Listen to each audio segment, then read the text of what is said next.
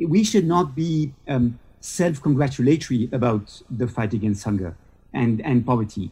We should be aware that um, the recipes we've been using have not worked for many parts of the world and have actually not benefited people in poverty um, to a large extent. And we should rethink our approach to combating extreme poverty because it is not working and certainly not working at the speed at which um, it should be if we were to eradicate poverty by 2030.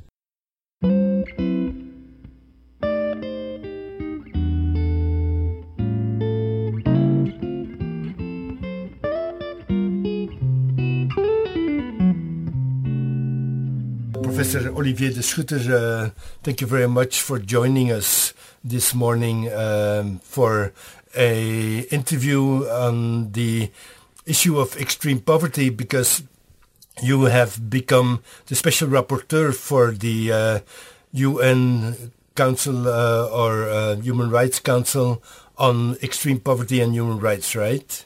Indeed. So I took up this position on 1st of May and it is uh, very similar to the position I occupied on the right to food between 2008 and 2014. So my role is to provide governments with recommendations as to how we can combat global um, poverty uh, in a context in which the economic crisis resulting from the COVID-19 pandemic uh, will put a huge stress on governments and make it very difficult to continue to finance social protection given the number of people unemployed and, and the number of bankruptcies that you can expect. Yeah. Just a quick question on on the position or on, on the role of the special rapporteur, uh, because as you said, you've done that before. Two mandates, eight eight years, I think, uh, on the right to food. From position, do you have the the the impression that this role has a real life impact, or is it part of the United Nations infrastructure without really touching local policies? I think it's a very interesting position for two reasons. First, because you are not really um, a public servant of the UN. This is an unpaid position. You are a, a sort of ambassador for the cause, and it allows you to have a very strong convening power to bring people around the table in order to push uh, issues forward. Um, you are not seen as part of any single agency. You are not the spokesperson for any particular government.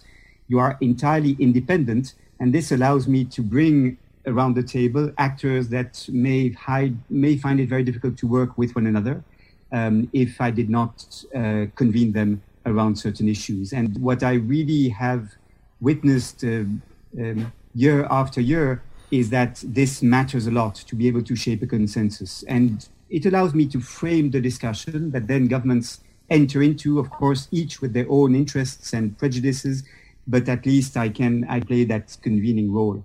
And secondly, we travel in countries. And so we speak directly to local NGOs, to civil society, to, to public servants, uh, um, and we can, in uh, the countries which we visit, uh, we can also trigger interesting processes that would be impossible to provoke from Geneva or New York, because there you only speak to the diplomats and to the elites, basically, not to the real person who are in poverty.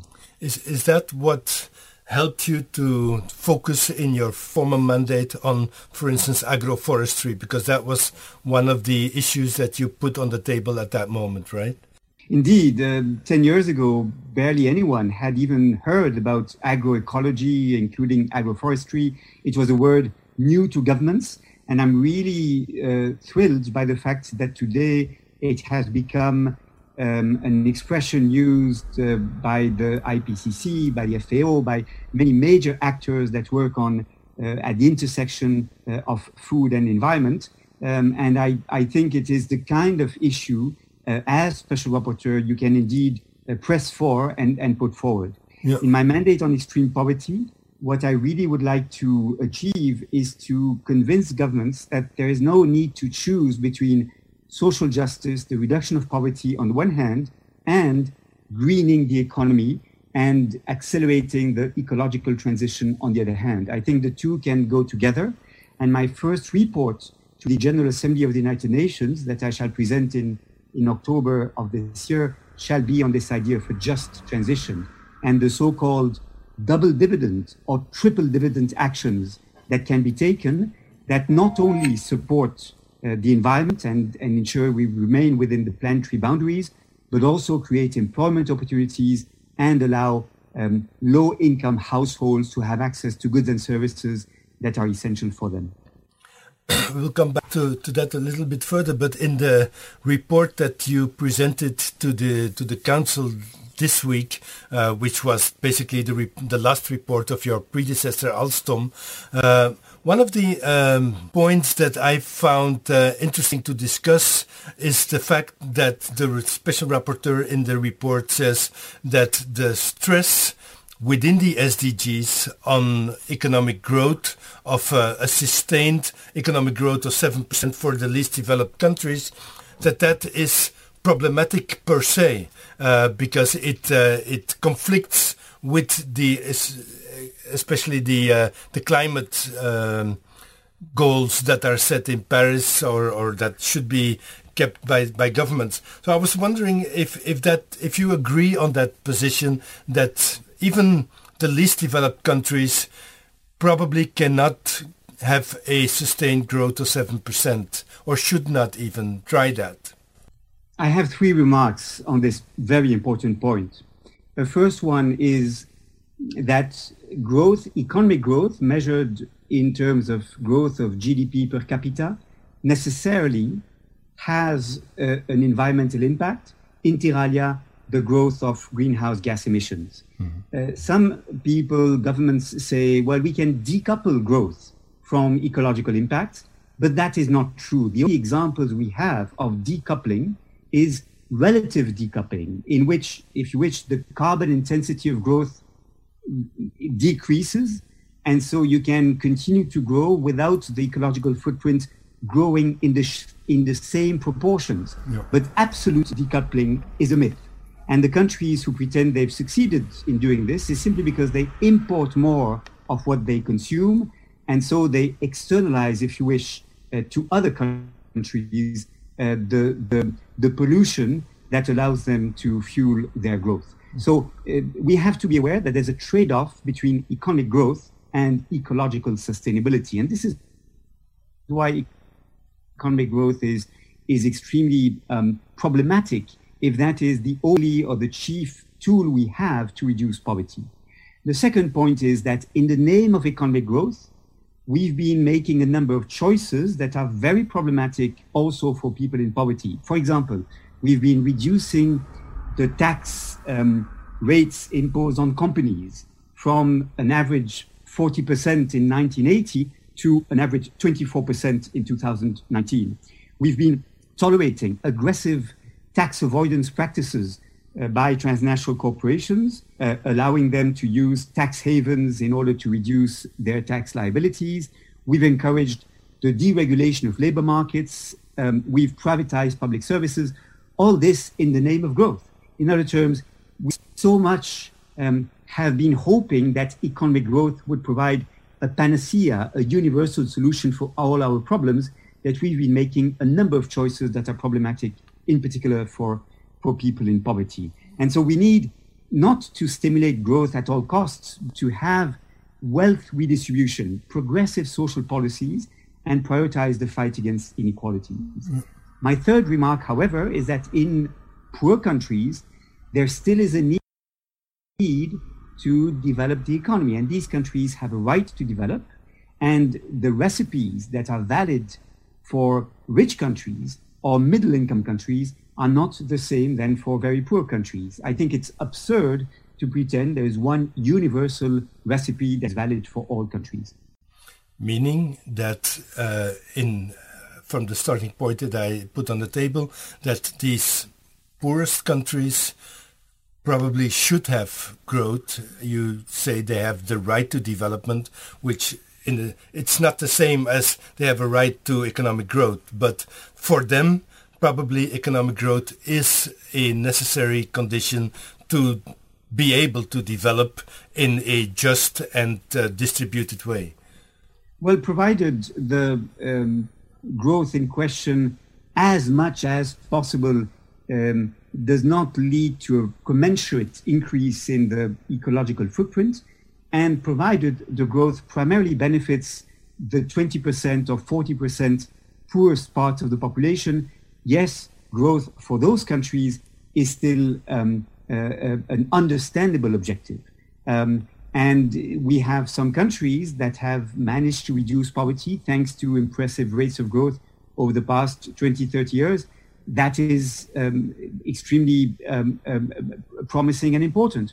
The problem has been that for some countries, this growth was highly dependent on access to export markets, fueled our unsustainable consumption lifestyles, and today these countries have been extremely fragilized by the economic crisis uh, that we've gone through in alia because of their high dependence on, on export markets. So growth that is as much as possible um, poverty reducing, that is as much as possible decoupled from the ecological footprint, and that is as much as possible um, driven by internal demand rather than by export markets. That kind of growth in low income countries may be a good thing. Yeah, you refer to to uh, reducing poverty, and, and that is, of course, uh, at this moment uh, the focus of your mandate.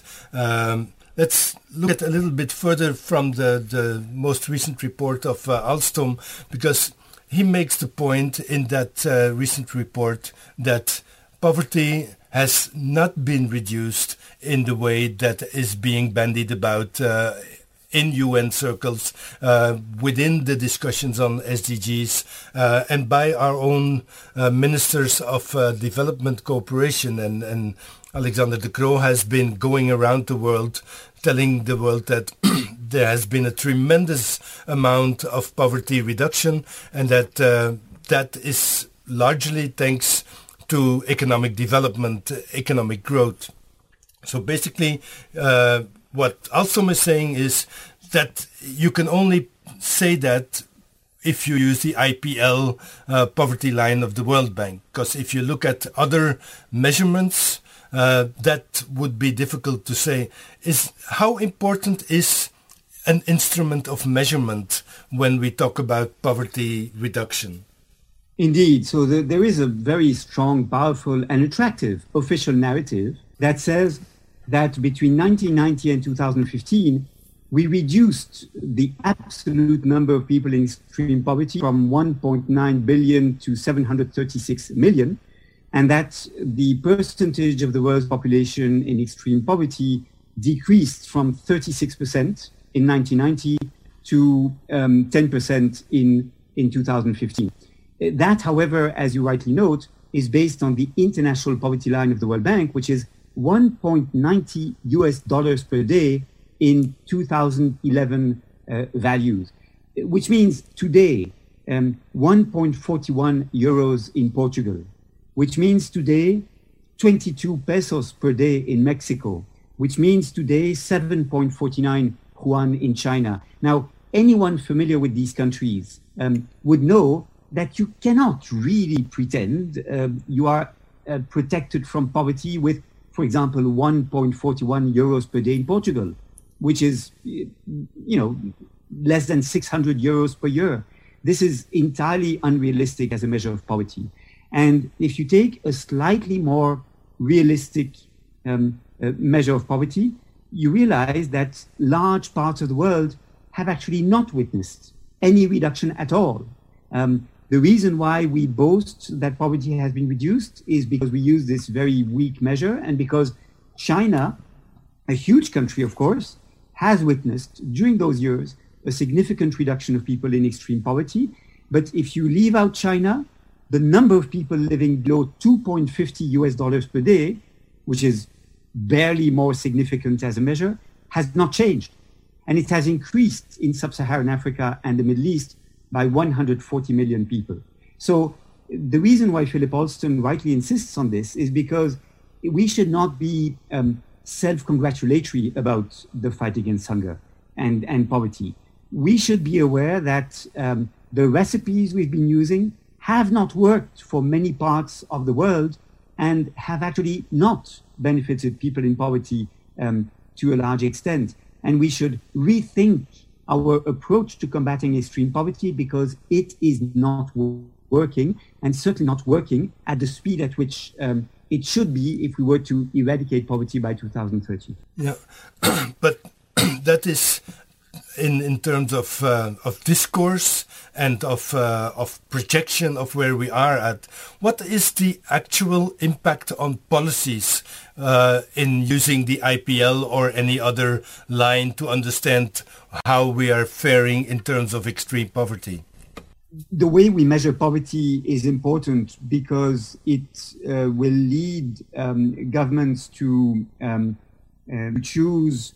Um, between different policy options, those that uh, allow them to reach a certain benchmark.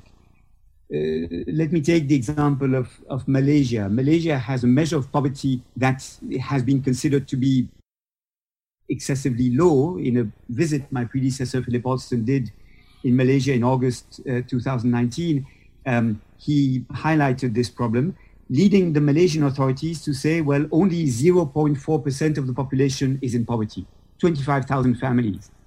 And as a result, the fight against poverty is not anymore a priority. Um, and the priority is to, um, um, to, to develop um, infrastructures, uh, to, uh, to, to develop exports, uh, to stimulate growth. Poverty is considered a, a, a solved issue.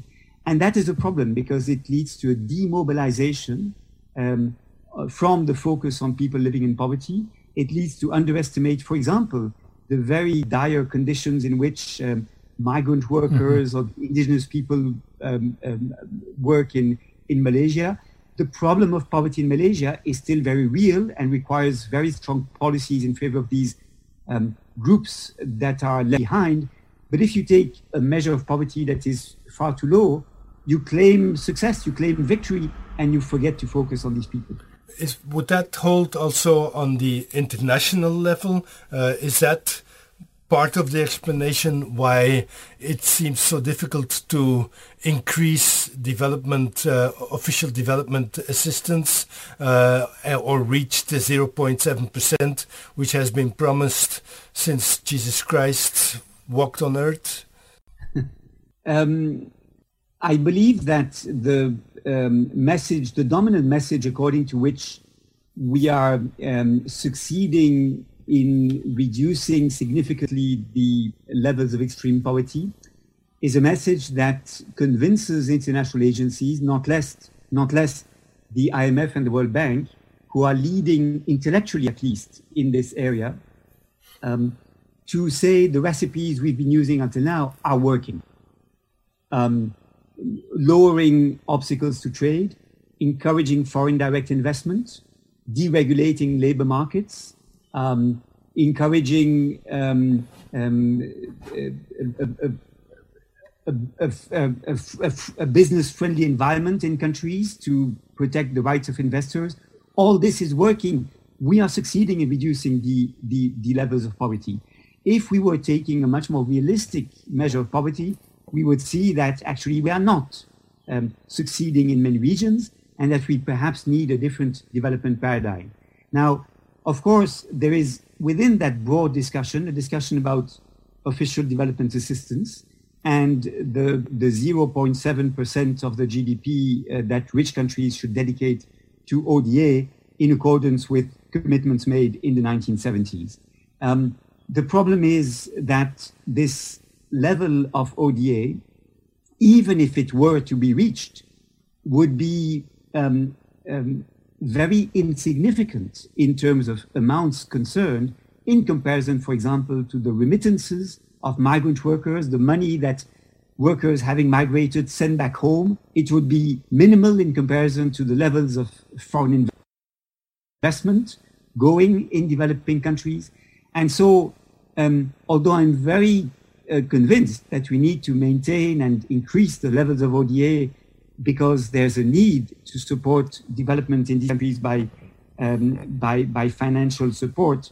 I do not think it's a magic bullet. Mm-hmm. And I think it should not be a substitute for rethinking issues such as fair trade, tax justice, um, um, an appropriate um, duty of companies to pay their taxes where they make their economic profits, the fight against corruption. All these issues are, in my view, vastly more important than uh, simply official development assistance. Mm. But you are right that ODA remains part of the tools we have at our disposals.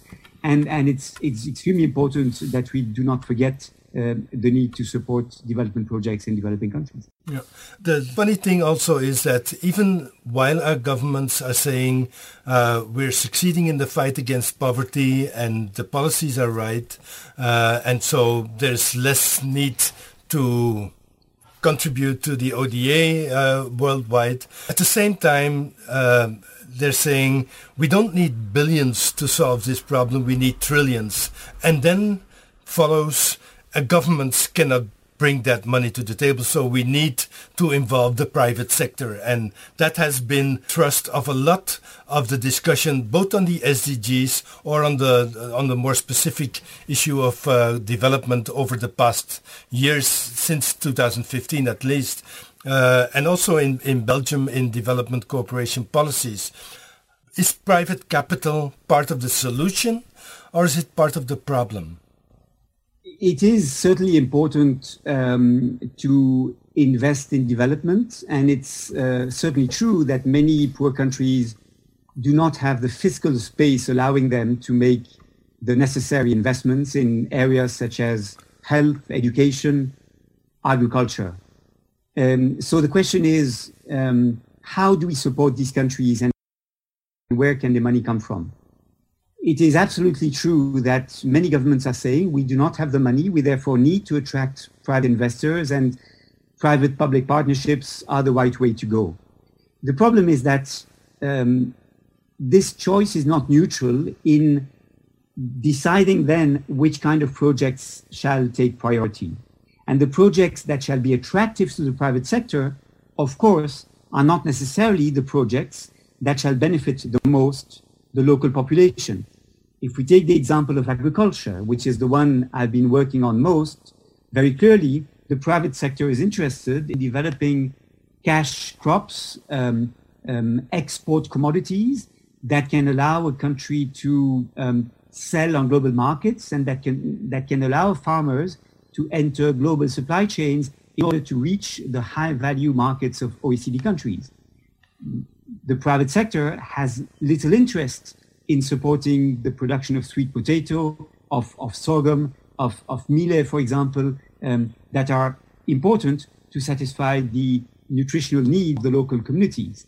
And so if you call in the private sector to invest in silos, in, in, um, in, in, in, in, the logistics of, of, of the transport of commodities, in the processing of raw um, agricultural commodities, um, you will necessarily um, support export-led agriculture that is maybe benefiting a small number of farmers that will succeed in that kind of model, but will not benefit many other um, small-scale farmers and will not decrease rural poverty significantly. And so it's very important to be aware that calling in the private sector to support development efforts, although it can be an answer to one problem, which is insufficiency of capital, is not um, an answer to how we set the priorities and can actually um, uh, lead to choosing the wrong priorities rather than the ones that will um, uh, most support the needs of the local populations. It also seems at least uh, to to conflict with this other position that is being taken in the debate on financing for development uh, and you referred to tax justice yourself before. Uh, resource mobilization is is a very important point put on the table but then in order to attract these uh, private capitals that local resource mobilization is been put on the on the lower burner rather than to made to be made central to the to the strategy. So is that another problem with private capital as a driver for development? Uh, absolutely. In order to attract private investors, countries have made huge concessions to them. And in particular, they have agreed to grant tax holidays to investors, uh, allowing them, for example, not to pay taxes for three, five, or 10 years in order to encourage them to enter a country, or they have tolerated practices of tax avoidance. Uh, for example, price transfer mechanisms, allowing a company doing business in one country to actually um, declare the profits made in another country, often a tax haven, such as um, Ireland, the Cayman Islands, uh, uh, or other such countries, and um, the, the country where the where the economic activity takes place um, um, only receives very little in terms of tax revenues and benefits, therefore, very little from the presence of that foreign investor in the country. To give just one figure, it is estimated that in 2019, 650 billion US dollars were lost by um, uh, developing countries um, uh, annually as a result of these tax avoidance practices by companies. 650 uh, billion dollars. This is far more than all OEDA combined. This is um, more than all tax, all um, workers' remittances combined. It is a huge amount of money that is lost as a result of these strategies of transnational corporations. Meaning that in that way, the developing countries continue to finance the 1% shareholder uh, wealth in the north? Well, clearly the linkages between the foreign investors and the domestic economies are very weak. Um, the expectations of the countries who seek to attract foreign investors are very frequently disappointed, particularly in terms of tax revenues, but even often in terms of employment creation and sustainability of the use of the natural resources. And um, the, the, the reality is that um, if you include um, um, all financial flows, including the repayment of the foreign debt of developing countries to their creditors, the net financial flows um, actually um, benefit rich countries, not poor countries. In other terms, developing countries pay more to, to rich countries than the opposite, not least because um, of the amounts of foreign debt that they have to reimburse. Yeah. Professor de Schutter, if we return uh, quickly to, to the farmer level uh, and, and what people uh, that live in rural settings and, and live off agriculture are are going through in, and they very often live in poverty. We know that, and you've been uh, highlighting the figures for that uh, in your former uh, mandate. One of the things that I've been witnessing or struggling with traveling through different countries is that most farmer families don't want their children to be farmers. They want to escape poverty by escaping the farm, by escaping the rural setting. They want to, they actually uh, aspire to a consumerist lifestyle that a lot of us or that in, in the reports that you present, for instance, is pinpointed as unsustainable and not desirable. So how do you manage that kind of conflict of expectation? It's an important question that is not only uh, relevant to to poor countries, of course, even in in rich countries, uh, it is very difficult to stimulate the emergence of a new generation of farmers. Um, the average life, uh, the, the average age of farmers in Belgium is 56 years old, for example. And um, it is true that it is a very um, tough, uh, demanding um, uh, type of work that for many youth is not uh, attractive. Um, so the answer is we must um, improve the remuneration of farmers. We must make it more attractive for them. We must invest in um, infrastructures, particularly communication infrastructure that link much better the rural areas to um, uh, to mid-sized towns um, and and and to cities, in order to um, overcome this sense of uh, being um, cut off um, uh, that many people in rural areas um, experience. but it will be very difficult to achieve this as long as we remain wedded to the idea of a, a, a, a low-cost food economy. In other terms, as long as we continue to insist that we need to um, boost production um, of um, um agricultural uh, produce in order to lower the cost of food for the consumer, it would be very difficult to ensure a decent income for the farmer and to make farming an attractive profession.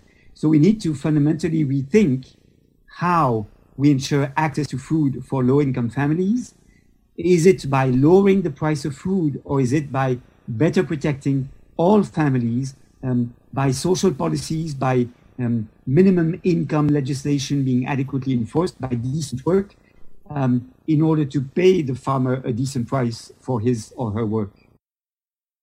Which will only be possible if you do that on a planetary scale because the, there's always the, the question of international competition if you if you push up the price of uh, farmer produce in Europe to protect the farmers and to make it more attractive then that will in this current setting almost automatically lead to more import from low cost producing countries well, it's absolutely true that um, um, on the one hand, we cannot encourage a transition in Europe without um, also protecting our own producers from dumping from abroad.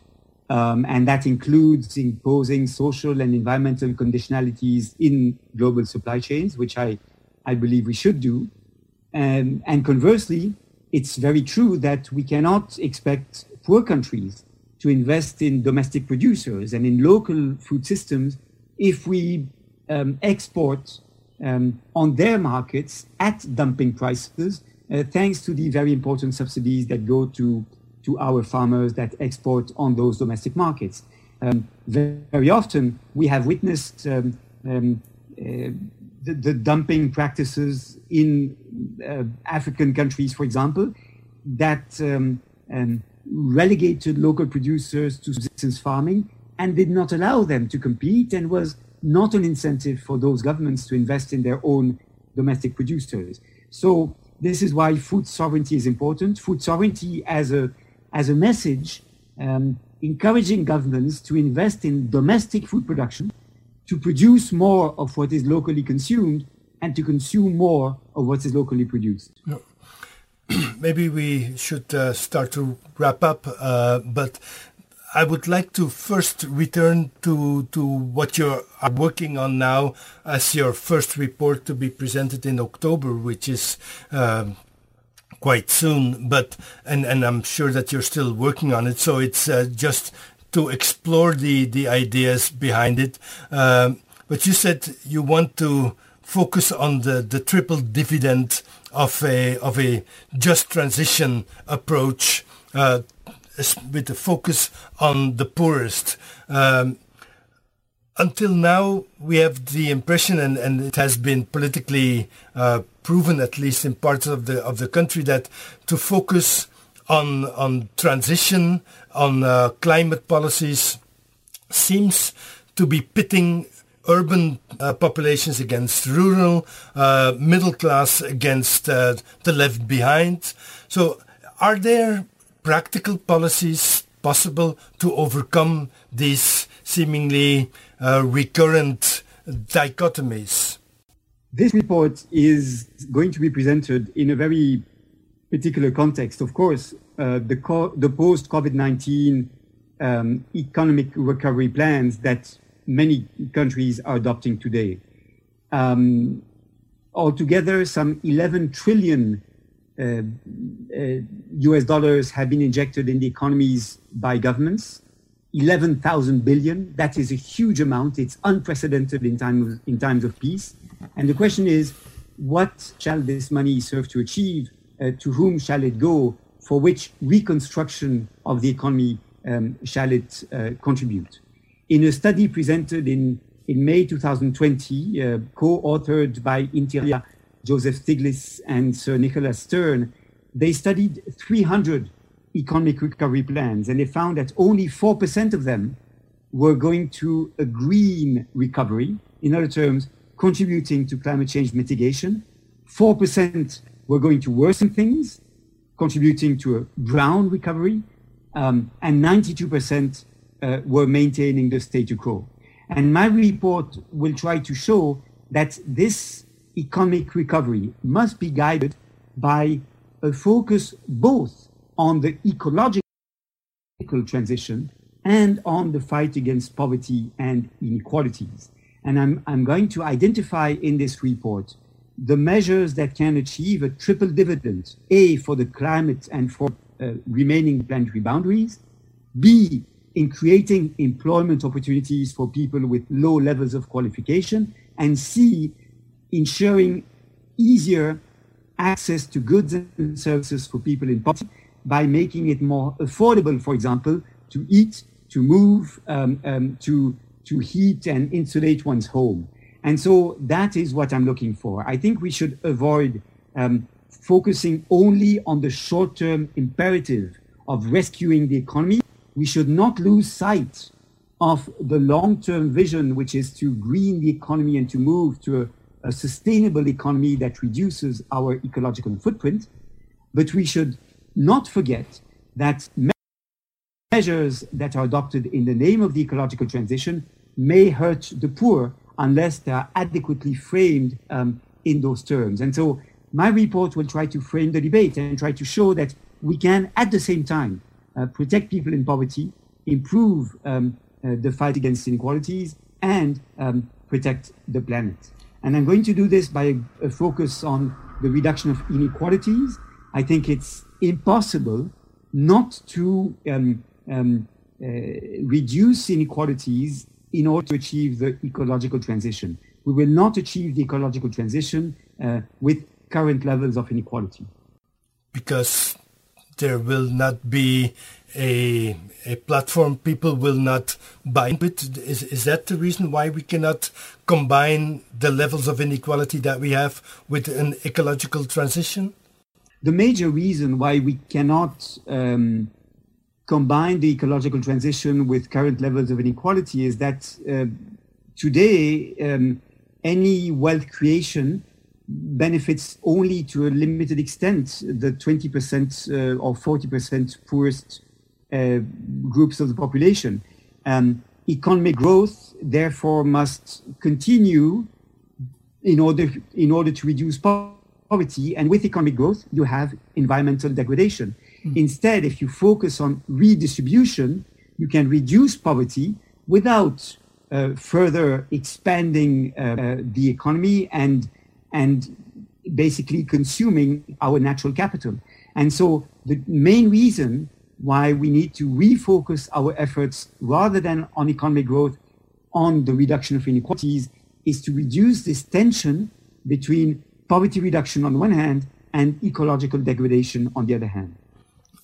and if if we look at the uh, the necessary transition of uh, of the economy of society uh, towards a, a climate uh, sustainability, uh, are there ways in in which the extreme poor can actively contribute? Are they just supposed to be the beneficiaries, or can they be crucial actors in this process?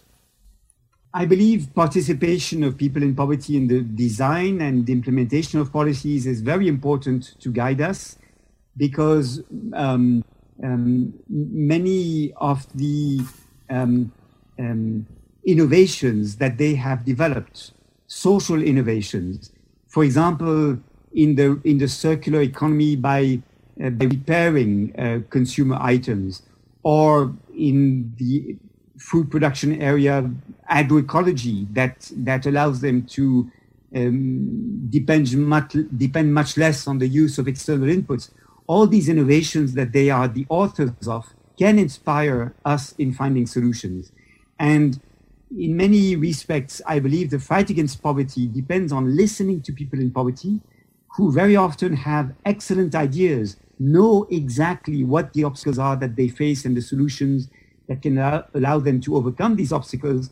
But we need to help them uh, to scale out and scale up these innovations and to overcome these obstacles. So involving them is sometimes a way to broaden our political imagination and to identify simple, cheap solutions to the fight against poverty. Yeah.